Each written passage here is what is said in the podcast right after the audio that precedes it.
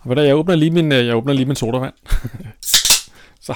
Ej, det, havde, det var da en dejlig Så er jeg klar. med. Ja, så slupper jeg lige lidt kaffe, så er jeg også ved at være der. Lige. Så kører vi.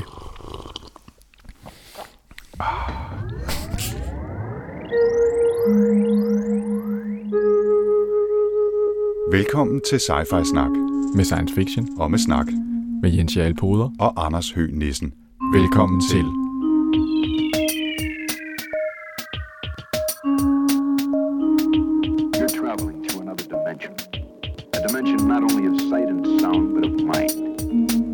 into a wondrous land whose boundaries are that of imagination. Your next stop. Sci-Fi Snak. Velkommen til Cypher Snak. Ja, velkommen til. Det er episode nummer 44. Yes. Det er den, der handler om en novellesamling, der hedder Paper Menagerie and Other Stories. Velkommen til, Jens. Jo, og selv velkommen til. Ja, tak, og velkommen til jer derude. Men øh, først skal vi snakke lidt om, hvad der er sket siden sidst. Ja, altså du har jo fået set den film, som jeg ikke har fået set endnu. Ja, og den film, det er naturligvis Blade Runner 2049. Øh, en øh, efterfølger, hvis man ikke skulle have opdaget det, hvis man har sovet under en sten de sidste øh, 3-4 måneder.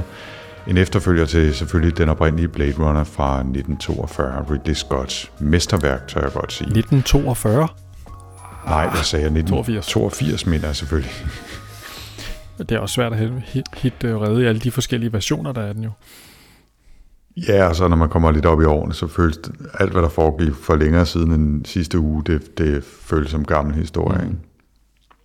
Nå, men Blade Runner øh, 2049, Dennis Villeneuve, har instrueret en øh, to timer og 43 minutter lang historie, og øh, jeg, vil, jeg vil virkelig ikke spoil den. Altså, vi havde faktisk lidt talt om, at vi skulle lave en helt sci-fi snak om den den her gang. Du nåede desværre ikke at se den. Vi kan da nå at lave en, øh, vi kan da nå at lave en lyne en, når jeg har set den.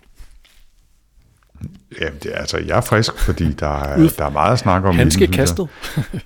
Ja, det er, det er udfordringen er taget Okay. op, du. Jamen, øh, det finder vi lige ud. Øhm, ja, ja, lad os se, lad os se hvor- hvor- hvornår vi kan gøre det. Men øhm, to ting. Jeg vil overhovedet ikke spoil den. Det eneste, jeg vil sige, det er, at den er fandme god. Fedt. Jeg vil ikke skrue dine forventninger, eller jeres forventninger, alt for højt op, og selvfølgelig skal man gå ind med en sund skepsis, men jeg synes fandme, den var god. Og jeg havde lige siddet og set den oprindelige fra, øh, fra 1942, nej, øh, øh, den oprindelige Blade Runner lørdag aften, og var så i biografen søndag eftermiddag, så jeg havde den første i frisk erindring, og havde siddet og set den i fuldfed, restaureret Blu-ray herhjemme, og synes, øhm, den holder jo stadigvæk. Mm. Det er fandme en god film. Så du så Den er, Director's Cut, eller den med voiceover? øh, jeg så den, der hedder Final Cut, Oh, du. den der, hvor de har lavet ekstra Som, ting øh, på. Ja, og uden voiceover og, og restaureret og så videre. Det er, åh, kæft, den er fed. Altså, den er flot, og musikken passer skide godt til, og øhm, den, er, den er dvælende, og man bliver nysgerrig og øh, øh, ja, forundret over det der univers, den foregår. Jeg synes virkelig, at den holdt. Og det er selvfølgelig svært, når man har et, et nostalgisk forhold til en film, som man har set 10 gange, men jeg synes virkelig, den holdt. Og noget af det, jeg synes var, var fint ved den nye, og det kan jeg godt sige uden at spøjle, det er, at den har det samme rolige tempo, altså, og er, er en flot film, udover at det er en interessant og spændende film, så er det også en virkelig, virkelig smuk film. Så, så har man mulighed for at se den i en biograf med et stort lærred og et fuldfedt lydsystem, så er det bare at komme afsted Okay. så hurtigt som muligt. Ja. Godt så.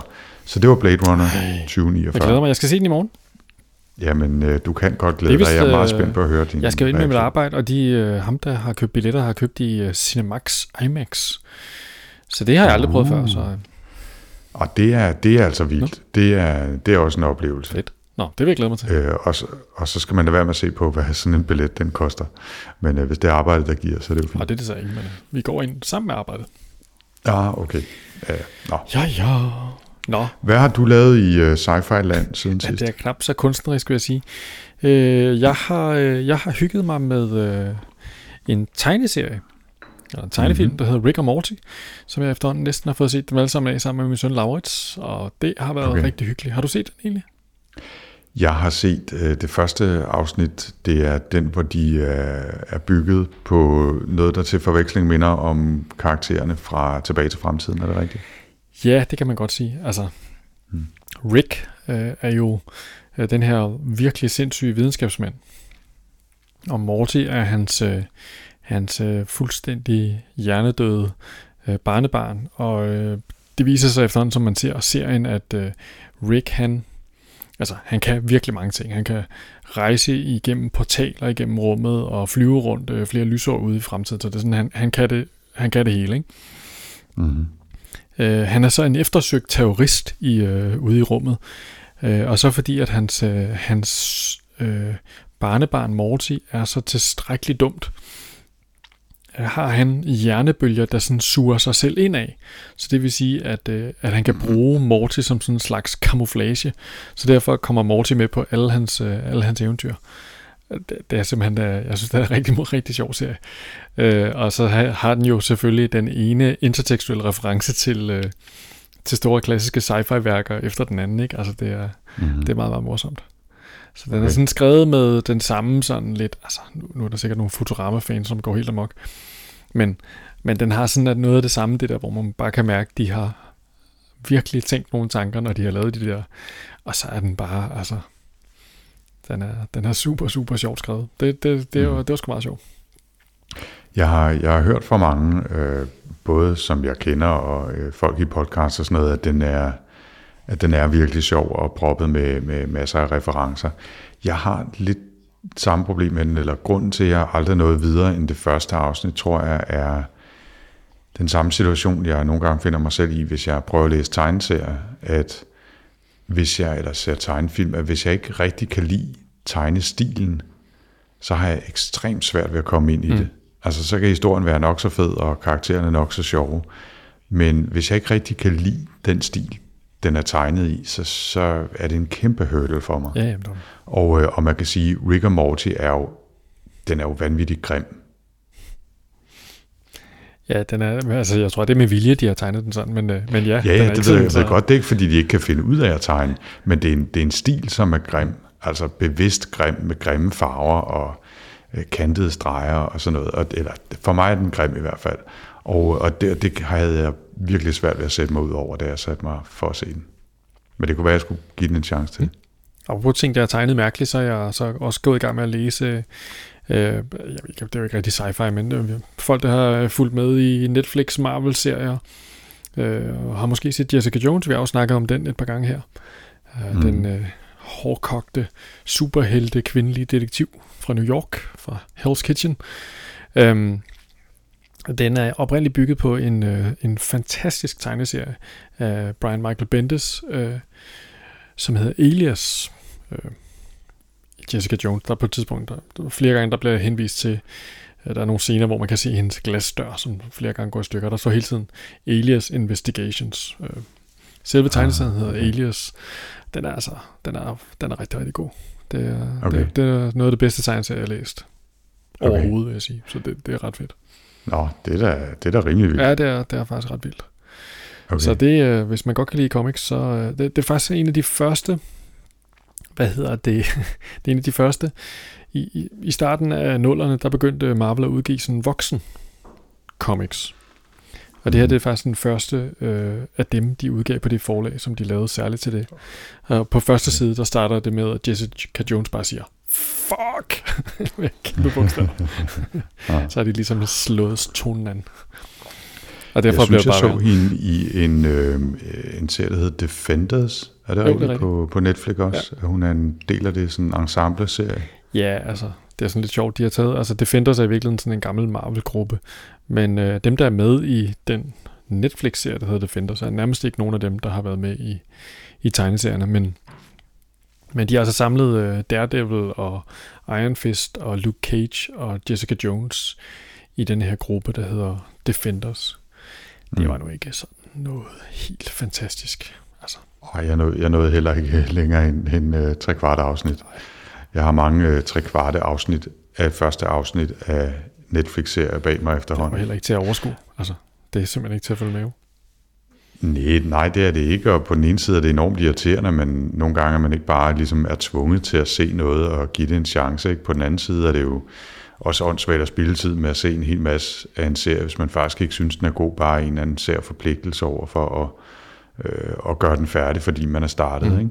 Øhm, der er altså nogle aftener, hvor jeg synes, der forsvinder en time eller, eller to på, at man bare sidder og ser tre halve øh, altså tre gange et halvt afsnit af, af et eller andet. Ikke? Oh, det er da bedre end mig. Jeg kan bruge, føle, jeg kan bruge næsten en time på at sidde bare og finde noget, jeg gider at se på Netflix. Den der, lyd, så, den der lyd fra mit Apple TV, bum, bum, bum, bum, bum, bum, bum, når man ligger og roder rundt. Nogle gange så hopper jeg over og ser, uh, ser DR på streaming-appen på Apple TV'en, bare for, for at se et eller andet live, som jeg ikke skal forholde mig til. Okay. Ja, det er meget... Det er, det er, sgu, det er, sgu, ja, det er også der vokset op med Flow TV. Ja, det er det. Nå, ja. men og, jeg, så er jeg gået i gang med den sidste, øh, tredje og sidste bog i trilogien der med... Øh, N.K. Jameson? Præcis, med, med de her øh, origins, som kan styre jordskælv og andre geomekanismer med tankens kraft. Fedt. Og øh, den, er, den er rigtig, den tegner rigtig godt. Det er, en, det er et spændende univers. Oh, jeg må i gang med den, du. Ja, det er det heldigvis snart efterårsferie. Ja, det er det jo, og øh, før vi ved af det, så er det vinterferie, og så kan vi læse endnu mere. Der er juleferie først. Ja, juleferie, mener jeg, ja. Det er også uden børn. Vi ved ikke, hvad ferien hedder. Nej. vi, vi holder bare op med arbejde. Det opdager jeg også nogle gange, når jeg kommer og siger, ja, men jeg skal høre her i uge 42, holder I ferie der? Og så kigger nogle af mine kolleger på mig og siger, hvorfor skulle de holde ferie i uge 42? mm. ja.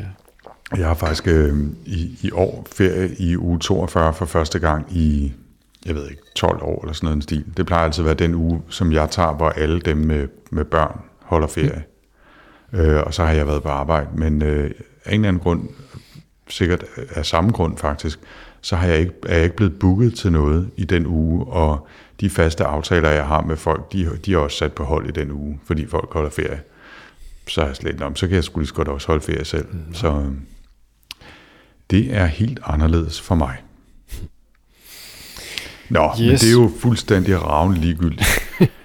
nu du siger det. For, for nogen som helst andre end, øh, end mig. Så lad os i stedet for at snakke om noget science fiction, og ikke mindst den bog, jeg sådan lidt øh, på lykke og fromme næsten havde valgt. Ja, Paper Menagerie til dengang. and Other ja. Stories af Ken Liu. Hvad er det for en bog, Anders? Ja, det er jo en bog, som jeg tog chancen med, fordi Ken Liu udover at være forfatter, selv også øh, var ham, som oversatte den bog, der hedder Three Body Problem af kineseren Lu Xixin, som vi øh, læste til en tidligere sci-fi-snak. Og jeg synes, uh, Three Body Problem var en rigtig, rigtig fed, spændende bog. Uh, ser historie om sådan en first contact med nogle fremmede intelligenser blandet sammen med noget kinesisk kultur, kulturrevolution, og så er der også noget, som foregår i et meget mærkeligt virtual reality uh, computerspil. Åh oh ja, gud, det er helt glemt.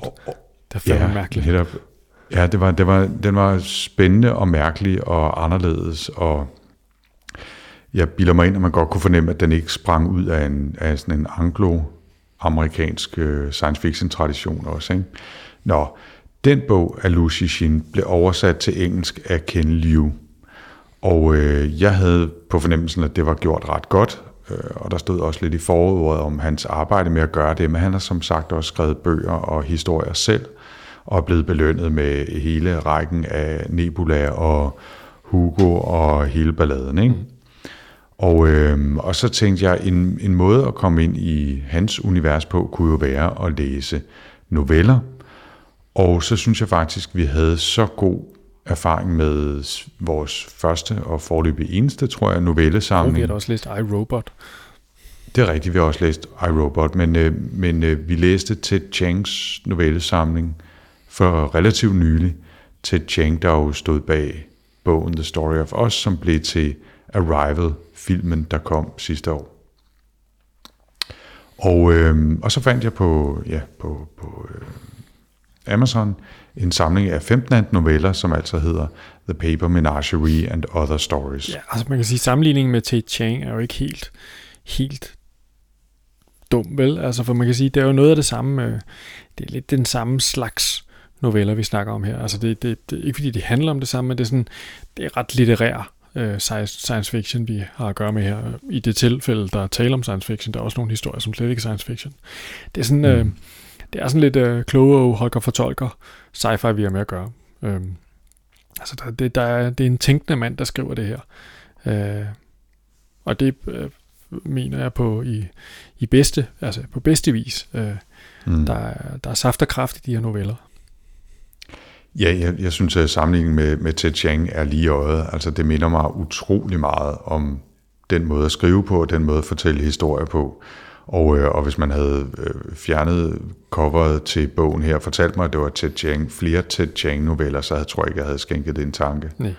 Øhm, og, og, og, og hvis man skal prøve sådan ligesom at, at, at opsummere stilen, nu siger du sådan, det er den tænkende mands måde at skrive på, og det synes jeg jo er meget rigtigt, og, og min tolkning af det er, at det typisk er en eller anden kerne af en idé til et fænomen, eller øh, en, en historie, eller et greb på virkeligheden, eller en hvad nu hvis verden hang sådan sammen, som han så skriver en lille historie rundt omkring for at illustrere, øh, eller, eller udfordre på en eller anden måde. Øh, hvad kan man sige, strukturelt minder, minder det mig egentlig meget om, om Asimov-tingene, måske fordi du lige nævnte ham, det var også typisk, altså vi anbringer en robot, som fungerer under de her love i denne her situation, og så skal man sådan lidt øh, plot twist-agtigt finde ud af, hvordan man kommer ud af den. Altså, altså der er sådan altid en eller anden lille greb, et vred, et vrid på, på, på, på plottet, som gør, at man så ser verden på en ny måde, eller nå, så, så fik man løst den gåde.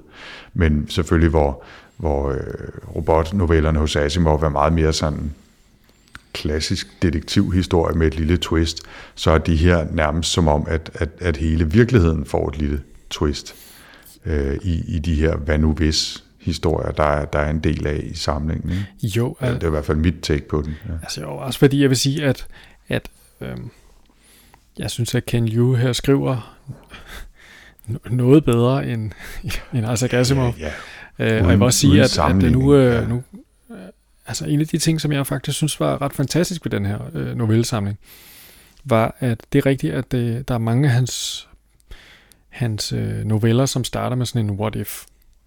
Altså, i Simulacrum, der handler det om, øh, hvad hvis man kunne øh, lave sådan nogle levende fotografier, som nærmest var som man nærmest skulle leve sammen med, og øh, i, hvad hedder det, uh, the, the Regular, der er det ligesom sådan noget med, at uh, der er hovedpersonen har sådan en, uh, en, en cyborg-tilstand, men blandt andet har sådan en regulator inde i sig, som fuldstændig kan styre hendes følelsesliv.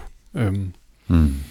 Men men hvor at, øh, altså jeg har nogle gange lidt anstrengt til forhold til forfattere, som starter med sådan en kerne af et eller andet what if. Altså, det er noget af det, der... Øh, som, hvor det bare sådan bliver sådan en lidt, lidt gold... Øh, øh, Altså en slags uh, what if, ja, det er sådan lidt what if onani på sådan en idé, man sådan prøver sådan ligesom at spænde et eller andet over.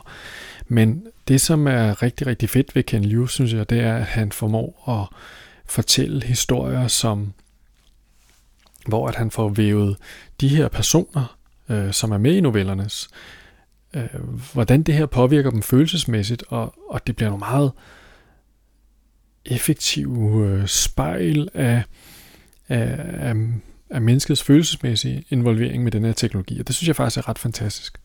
Mm. Det er egentlig lidt sjovt, fordi øh, novellesamlingen lægger ud med en historie, der hedder The Bookmaking Habits of Select Species. Og, øh, og det er egentlig en historie, der handler om øh, forskellige alienrassers måder at, at nedfælde og videre kommunikere viden og information på. Øh, og nogen gør det sådan ved at, at kratte i, jeg kan ikke huske, jeg kan huske at kratte i, i sten med deres næb, og, og når de så bruger dem, så er det nærmest en slags øh, hvad hedder det, øh, gramofonplader, ikke? Øh, og, og de bliver slidt op, når de bruger dem, så der, der er grænser for, hvor meget de ligesom kan afspille den der information igen, og nogen sluger ting, og så bliver de inkorporeret i deres, øh, deres kroppe og kan gives videre, når de dør. Altså det er, sådan, det, det, det er meget en what-if-historie, uden nogen form for altså, krog at identificere sig med. Altså, der er ikke nogen personer, der er ikke nogen karakterer. Det er bare sådan en, en what-if historie med nogle meget sjove eksempler og, og sådan en, en, en intellektuel filosoferende øvelse over konceptet, hvordan giver vi information videre. At, og altså, der, da jeg læste det, der, der, der var jeg bare, jeg tænkte, hold kæft, det bliver lang bog, det her. Lige præcis, Ej. det jeg var på vej hen til. Der, der tænker jeg godt nok, ja, det er en super spændende tanke her, og, og jeg fornemmer, at den er virkelig flot skrevet, og men hold nu kæft, det bliver svært at holde øjnene åbne, hvis jeg kun kommer til at læse den her efter kl. 22 øh, hver dag. Ikke? Altså, og, øh, og så allerede i den næste historie var det noget helt andet. Der var det igen, der var det ikke igen, der var det lige præcis historien om personerne, der var i centrum i What If-historien. Og det er det altså i langt de fleste af de her 15 øh, noveller.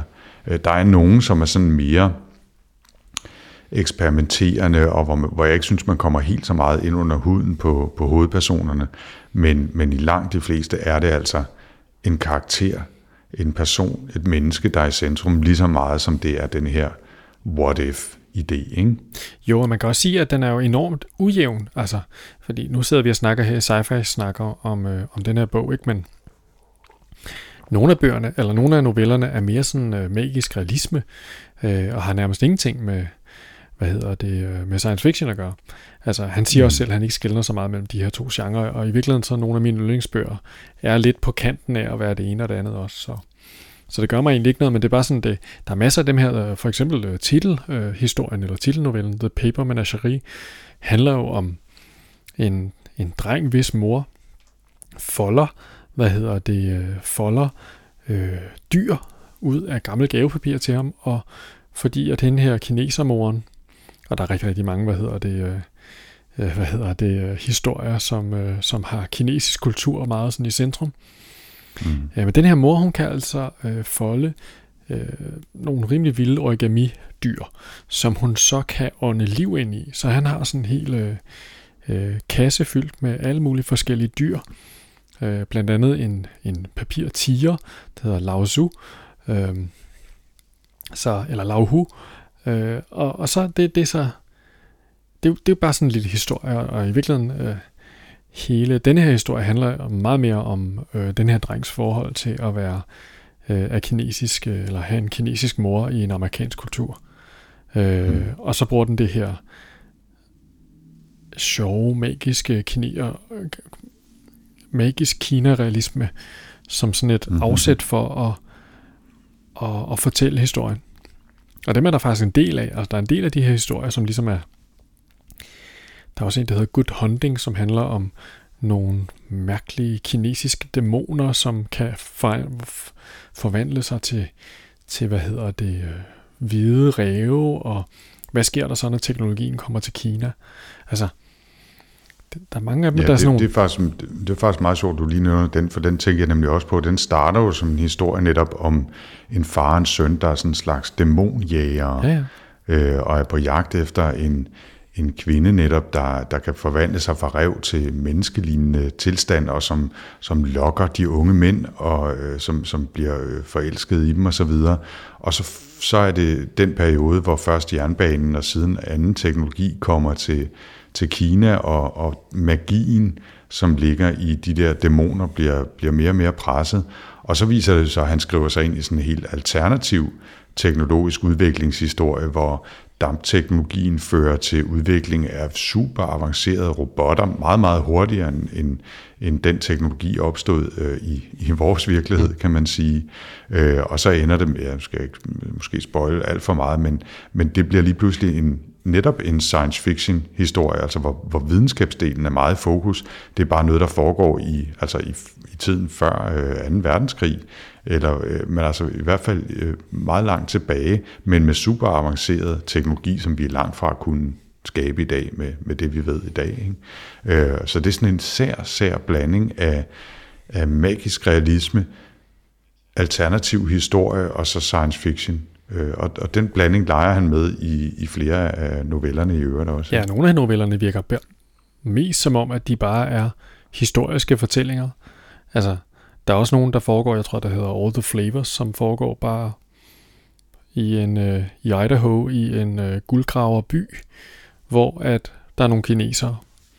Og så handler historien mm. om øh, pigens øh, hvad hedder det, møde med de her kinesere, og hvad der så sker. Mm. Men øh, Jens, øh, jeg, jeg foreslog lidt som idé, inden vi gik i gang her, at vi måske valgte en eller to ud hver og prøvede at fortælle lidt mere om. Øh, og det kan jo så være øh, nogen, som man synes særlig godt om, eller nogen, man synes var særlig gode eksempler, eller noget helt tredje. Øh, skal, vi, skal vi prøve at tage en? Ja. Bare for at kaste os ud i det, hvad har, hvad har du øh, valgt? Jamen, øh, jeg vil fremhæve, hvad hedder det, den historie, der hedder The Perfect Match. Øh, ikke mindst fordi den er meget aktuel på en eller anden måde. Den, øh, I The Perfect Match, der øh, hvad hedder det, hovedpersonen Sej har... Øh, øh, det er en historie, der handler om øh, et samfund, hvor at vi alle sammen render rundt med sådan nogle ørepropper i, som gør os i stand til at snakke med vores øh, personlige assistent, Tilly. Som, og Tilly, hun kan hjælpe os med hvad som helst. Hun øh, kan øh, sørge for, at vi får en date med en pige, som passer godt til os. Hun kan sørge for, at øh, vi ser de rigtige reklamer og hvad køber de rigtige ting. Med andre ord, det er sådan en Google-verden øh, totalt på speed. Og det er meget sjovt, fordi Google har jo lige her på en konference forleden dag vist sådan nogle øh, earbuds frem, som ligesom kunne være sådan en, et interface til verden, så det var meget morsomt. Øhm, mm. Øhm, det øh, går så hverken værre eller bedre i den her historie, end at Sej, han, øh, han bliver øh, viklet ind i øh, en sådan en, øh, en hacker sammensværgelse, kan man vel kalde det, mm. mod det her firma, der hedder Centillion, som øh, er et firma, hvis øh, motto er Make Things Better. altså, mm. øh, så øh, det er jo meget morsomt. Altså, det er, sådan, det er sådan virkelig sådan en pastiche over Google, ikke? Ja, fuldstændig. Og, øh, og hvad hedder det? Øh, og, og så den her fortælling om, øh, hvordan at det her firma det simpelthen kan øh, overvåge alt, og øh, gennem, øh, var, gennem vibrationer i luften og det hele, der kan de, der kan de simpelthen, hvad hedder det, øh, der kan de simpelthen overvåge alt, hvad alle mennesker gør. Det, og de gør det for at lave den bedre verden, men, men det giver jo sådan en... Altså, Sai oplever jo så, da han møder hende her, øh, hvad hedder det, øh, hende her øh, hackerpigen, som jeg ikke lige kan huske, hvad hedder. Ellen måske? Det, det finder jeg ud af, hvis du bare snakker. Ellen, tror jeg. Øhm, nej, det er Ellen er hende, han går på date med. Rina? Ja. Nej. Da, da, da, nej, det, nej, nej, nej. Perfect match. Sorry, du snakker bare. Hun hedder Jenny. Hun hedder Jenny. Øhm, han, opfinder jo, han opfatter jo, oplever jo lige pludselig, hvor tilfredsstillende det kan være, det her med, at han går og er lidt lun på hende der Jenny, og er lidt i tvivl om hele tiden, hvad han skal gøre, fordi Tilly kender overhovedet ikke Jenny, fordi Jenny er sådan en total militant off-grid type, som når hun er ude i det åbne, så render hun rundt med dykkerbriller på, og fuldstændig på mm. sølvpapir, hat og det hele. Um, og det, det, det synes jeg bare, det var en sjov lille historie. Jeg synes, det var, øh, var, var ret morsomt, at, øh, at han ramte, altså han ramte jo noget, som, altså man kan sige, det er jo ikke særlig langt fra noget, som, som kunne være en virkelighed lige om lidt, ikke?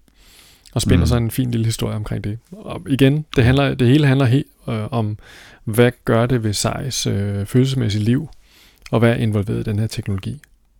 Ja. Det er sjovt, at øh, du valgte Perfect Match-historien her, fordi det var faktisk en af en meget lille håndfuld af historier i den her, som, øh, som jeg ikke kunne lide. Øh, jeg synes simpelthen, at den her, den var for, den var for nem på en eller anden måde. Altså, øh, og øh, jeg synes, man har set i hvert fald otte af sådan nogle historier, der lige tager øh, Facebook eller Google eller Amazon og lige skruer det op på vindstyrke 12, og så skriver vi en eller anden øh, samfundskritisk, satirisk historie oven på det. Og, øh, og jeg synes simpelthen, det var lidt for nemt. Altså, der er nogle sjove detaljer i den, og nogle sjove greb, og, og, øh, og nogle sjove sådan små øh, konkrete twists på ideen om det her firma, der overvåger alting, og, og hvad det betyder for vores måde at være sammen på, hvis vi hele tiden har sådan en lille øreprop i øret, der fortæller os, når, når men, øh, Jens vil sikkert synes, det er en sjov ting, hvis, øh, hvis du nævner øh, Blade Runner 2049-filmen nu, så prøv at sige noget om, om den til ham, så, så, så vil I sikkert hygge jer. Altså, øh, sjove små greb på virkeligheden på den måde, men jeg synes simpelthen, det, jeg har læst for mange af dem, altså, og set for mange af dem på tv, altså hele, hvad hedder den, Black Mirror og hele The Circle, og, og altså den type historier er jo bygget på samme idé. Masser af Mr. Robot-serien på, jeg kan ikke engang huske, hvad den hedder, øh, på HBO var det vist, ikke, øh, er, er jo bygget på, på nogle af de samme idéer, ikke? Men altså, så fint eksekveret, men mm, jeg, jeg ved ikke, hvornår den er kommet, og hvornår den er skrevet, den her, men den føles bare lidt ligegyldig i det større perspektiv, og jeg synes slet, lever, lever slet ikke op til kvaliteten i de andre historier. Nej, jamen, altså når du siger det på den måde, så kan jeg godt se, at på den måde er det jo ikke sådan en, en super original fortælling. Jeg synes bare, det var en sjov, og jeg så kunne godt lide, hvad hedder det, jeg kunne godt lide sådan ligesom den måde, han ligesom fik spundet den her lille fortælling. Øhm, mm. Øhm, Ja, helt, jeg synes, det er rigtig morsomt den måde. Tilly, hun reagerer på i den periode der, hvor han begynder sådan ikke at ville bruge Tilly til at give... Altså han slukker for hende en gang når han går ud og løbe, for eksempel. Og hun synes mm. jo, hvad hedder det... Øh, hun synes jo, som hun siger, jo, jeg begynder at blive bekymret over din øh, tendens til at gemme dig i stedet for at dele, og sådan, det er sådan meget, ja. så det er ret morsomt. Jeg vil, jeg ved da jo bare det bedste. Jeg, vil, ja, jeg kan jo meget bedre hjælpe dig, hvis du giver mig adgang til at følge med i hele dit liv. Ja, præcis. Så, så, når, du, så når du løber afsted uden din telefon, så jeg ikke ved, hvad du laver, så, jamen, så bliver jeg faktisk lidt nødt til at, at bruge nogle overvågningskameraer til at holde øje med dig alligevel, fordi det er til dit eget bedste. Ja, er sådan lidt øh, den måde, hun, hun gør det på. Ikke? Jo, men det er jo også den, det er jo også den logik, man selv følger, ikke? når man tænker, prøv at det er simpelthen så belejligt det her. Det gør mit liv så meget nemmere, at jeg opgiver alle de her informationer om mig selv. Mm. Så det er jo sådan en slags, ja, det er en ekstrapolering af det, det valg, som vi træffer hele tiden selv. Ikke? Helt, helt sikkert. Jo, jo, og, og, øh, og det er som heller ikke, fordi jeg synes, det er nogle dårlige historier. Det, jeg synes bare, den, den er ikke lige så speciel som de andre. Øh, og, og ja, nå. Men, men interessant i hvert fald, ja. Nå, men så kan det være, at du kan komme op med noget bedre. Ja, det ved jeg ikke, om jeg kan, men, øh, men den historie, eller en af de historier, som jeg synes, det kunne være interessant at fremhæve, er den, der hedder Simulacrum. Jeg tror også, du nævnte den før. Og, og den grundlæggende sådan, hvad hvis idé i den er jo, at der er en, en fyr, der hedder Paul Larimore, som har udviklet en teknologi, som er sådan en slags ja, hvis man kan forestille sig en kombination af et hologram og øh, sådan et live-foto fra en, øh, fra en iPhone, altså hvor der er sådan en lille smule animation i, og så kombineret med noget, noget seriøs kunstig intelligens på en eller anden måde. Så man, man får sådan nogle øh, bevægelige øh, 3D hologrambilleder, som man kan interagere en lille smule med øh, fordi der bliver fanget et eller andet af menneskers essens øh, og personlighed igennem de her animationer. Så, så hvis jeg filmer dig i en eller anden situation, hvor vi sidder og snakker om bøger, jamen så vil jeg kunne tale lidt med, med det billede af dig, men kun lige om det.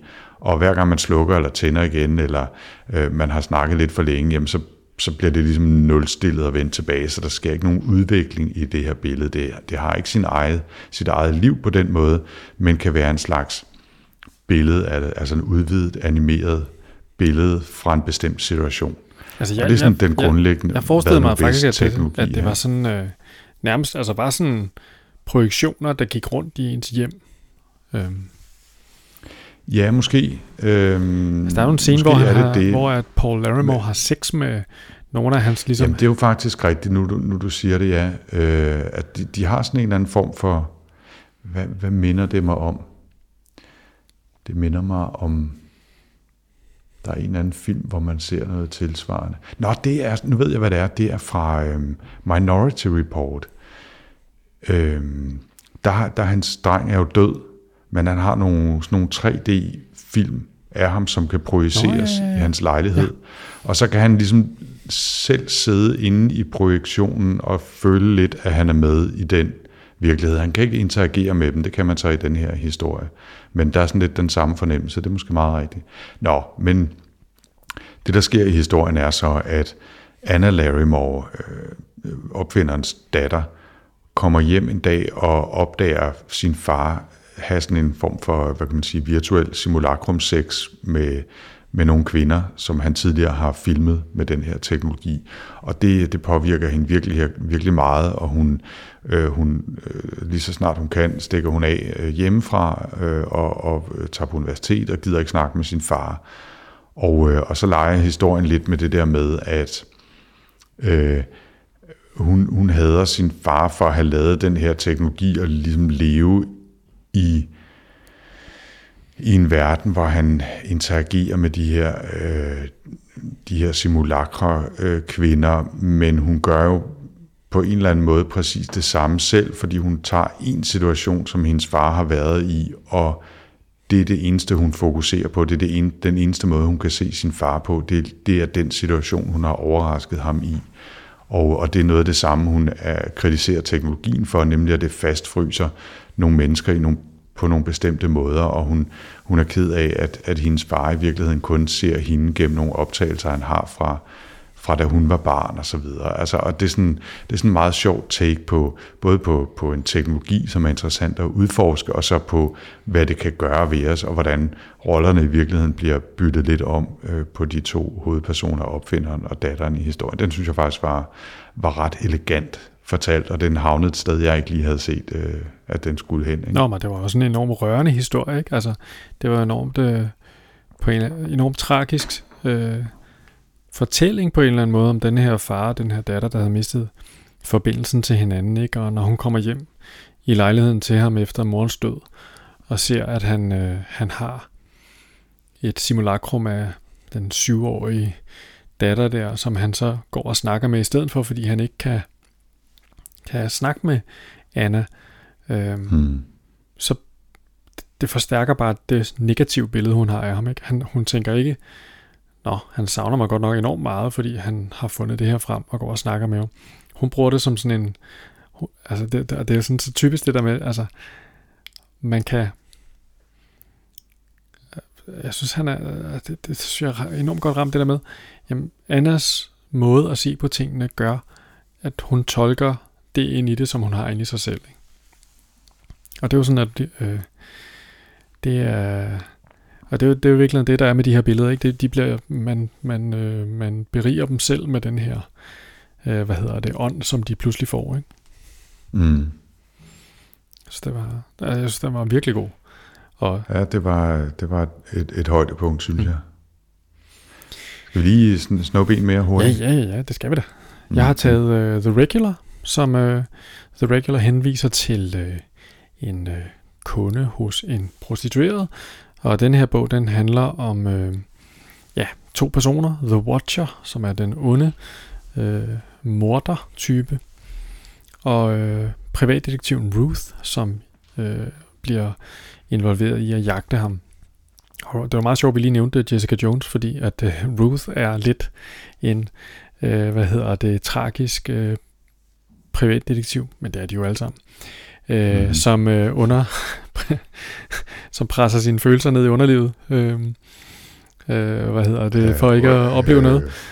Mm. Øh, I, I underlivet? Eller hvad man siger. Hvad siger man? Man siger... Øh, det ved jeg ikke. Fortrænger, fortrænger sin følelse, det var det, jeg mente. Der er sikkert også noget af det andet i det, det, men det tror jeg. det lader vi ligge. Det, det, det, det er det, der i virkeligheden sker. Nå, men Ruth her, hun øh, hun er tidligere politibetjent og hvad hedder det, øh, øh, som politibetjent, der hvad hedder det, øh, har man sådan en regulator i denne her verden. Alle politibetjente har den regulator, som gør, at de øh, kan slå deres følelsesmæssige øh, engagement i situationer fra. Ruth har så været ude for en forfærdelig ulykke, som blandt andet har betydet, at hendes, eget hendes, hendes egen datter er død. Så nu lever hun et liv, hvor hun har denne her regulator slået til 23 timer i døgnet. Ja, hun skal være vågen en time, hvor hun ligesom afgifter fra det. Mm. Og så er det det her øh, mor-mysterie, eller den her, øh, hvad hedder det, private eye-historie i virkeligheden om Ruths øh, jagt på denne her, øh, ja, altså hvad kan man kalde det, han er jo sådan en, øh, han er sådan en brutal morder, der, der udnytter de her en helt særlig type prostitueret til at øh, hvad hedder det, og slår dem ihjel og stjæler deres penge. Han har sådan en helt særlig mønster, øh, og det bliver hun så rodet ind i, i og, og ender så med at være på jagt efter ham. Og hun har så alle mulige cyborg-udvidelser og sådan noget. Øhm, det, en, det synes jeg var en ret god, ret god fortælling. Og meget rørende hele det her med hendes datter. Og der må jeg indrømme, at den slutter der. Den slutter med... Øh, den slutter med en, en ret bræt opvågning til virkeligheden for hende. Og, øh, og der, der, der, var jeg, der måtte jeg lige knibe en lille tår, da jeg læste den. Så mm, det, er jo, mm. det er jo altid godt, så ved man, det er en god roman. Eller en god historie. Ja, jeg, jeg synes også, den var, den var god. Øh, det var en af de lidt længere historier, og det, det er sjovt, for den, den, den snød mig lidt, fordi jeg egentlig troede, den mere handlede om, om ham, der er morderen, og noget af den teknologi, som, som ligger i de her videokameraer, de har indopereret i øjnene. Øh, men i virkeligheden så handler det mere om den her regulator, mm.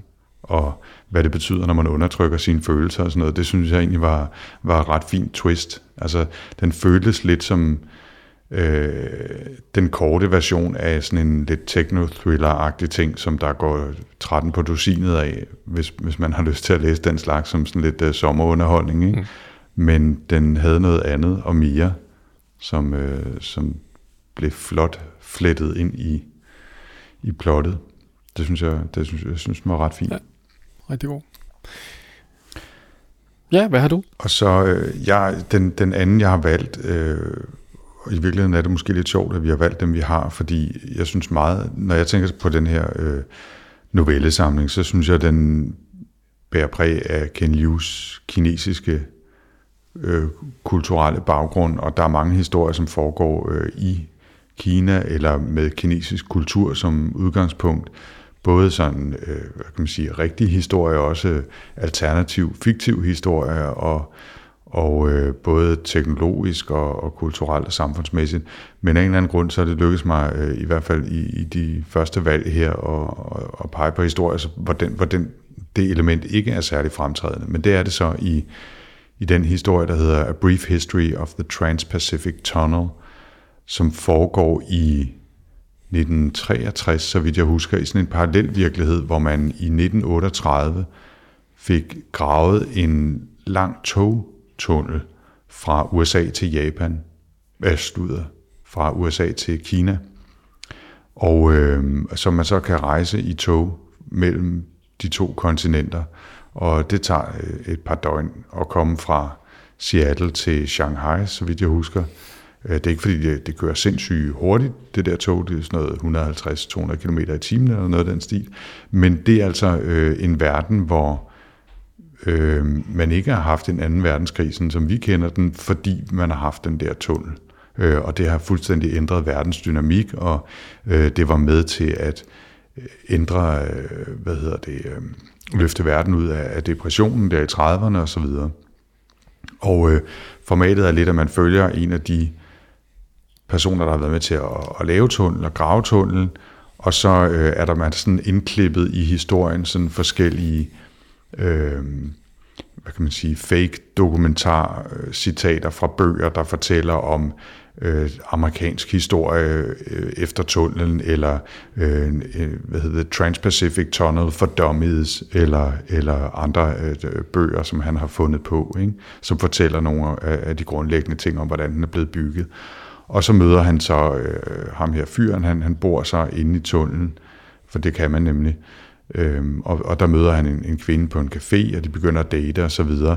Mm, og, og det er ligesom en del af plottet, men den sidste og, og næsten den vigtigste del er så, at han tænker tilbage og begynder gradvist at, at fortælle mere og mere om, om arbejdet med at bygge den her tunnel, hvor det jo så viser sig, at de har brugt øh, tvangsarbejdere, som, som er blevet mishandlet på det skamligste, og hvis de øh, er, er brudt omkring og er faldet døde om, jamen så, så skyder man dem, og så siger at de er stukket af under flugtforsøg. Altså, og, og, og det viser lige pludselig, at han har nogle kolossale traumer, han slæber rundt på, fordi han har været med til at Øh, ja, han har virkelig været både øh, torturbødel og, og fangevogter og, og soldat og, og tunnelbygger i en. Ikke? Og, øh, og der bliver virkelig øh, trukket på nogle store også kulturelle traumer der for, for, fornemmer man.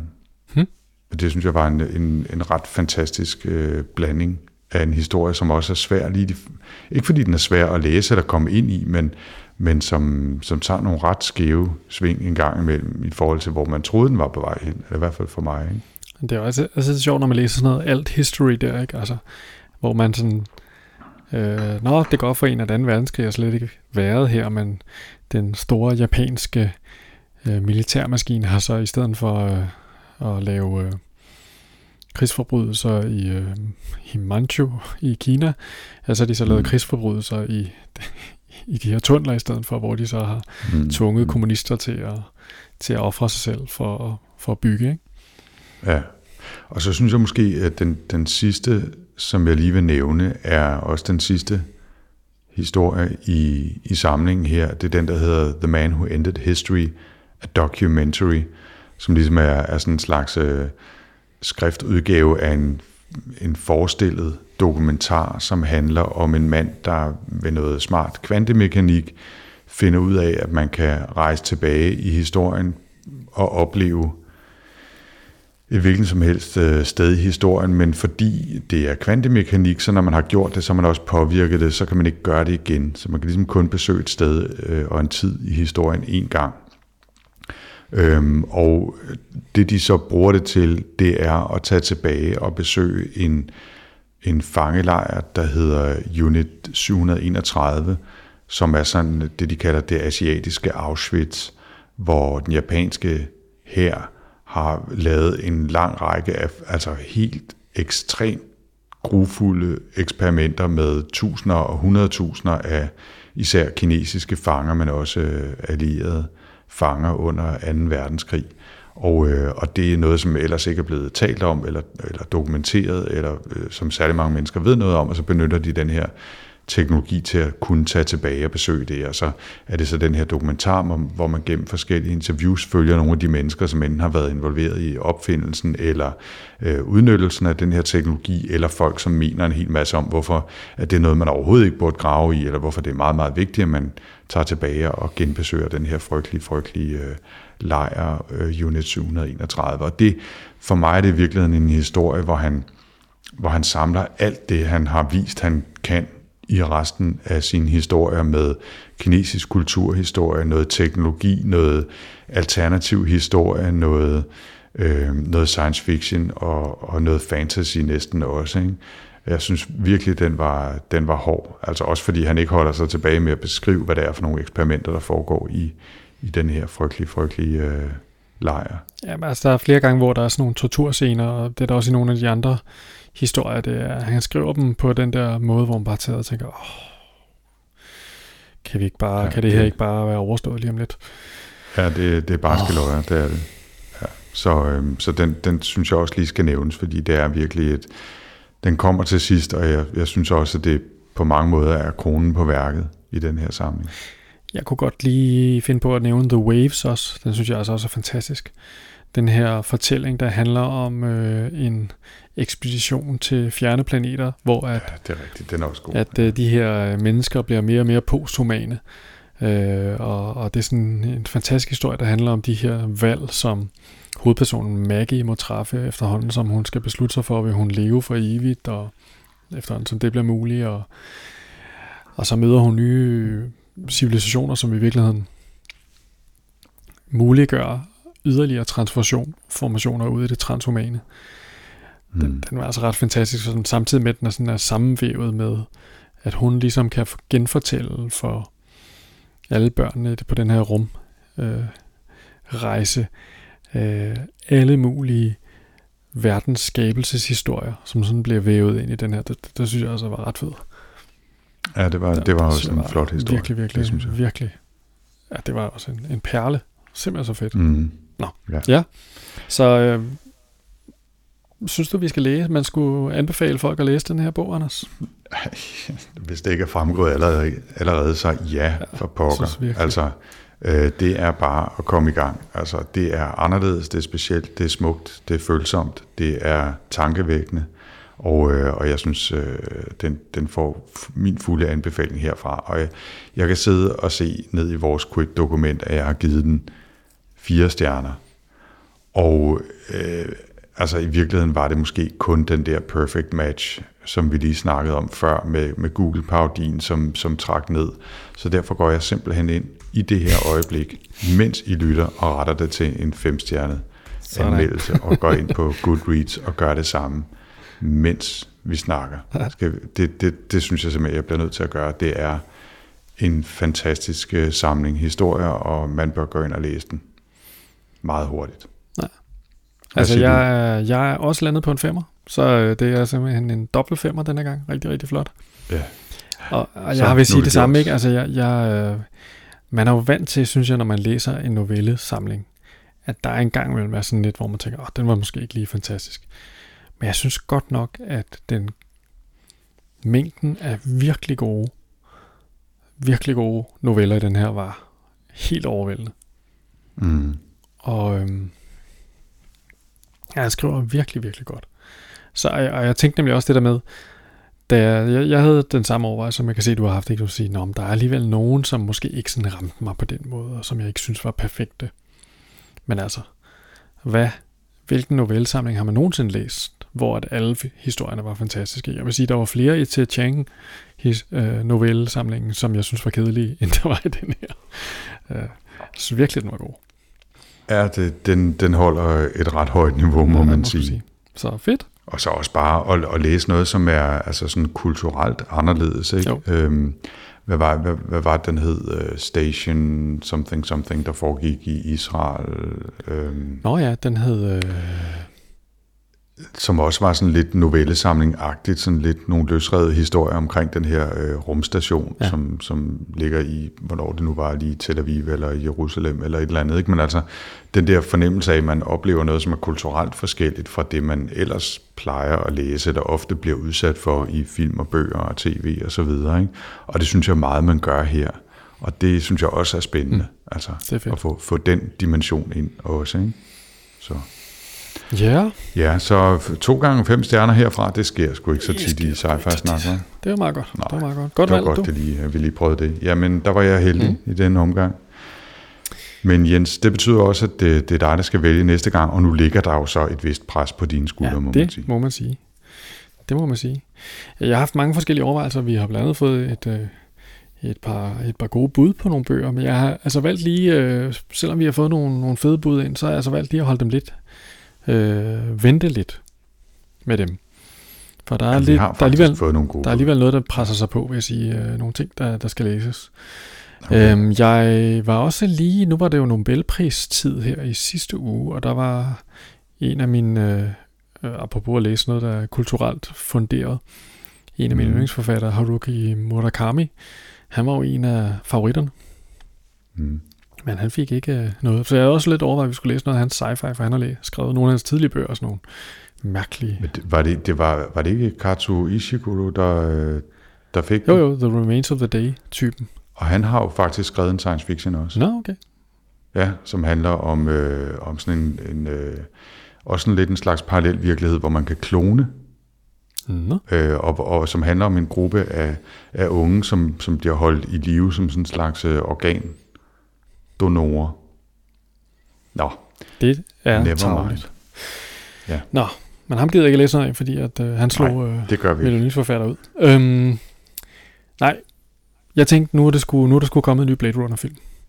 Så jeg synes, vi skal læse Philip K. Dick, og vi skal læse Do Androids Dream About Electric Sheep. Nu Jamen, det skal vi takler vi det bedst.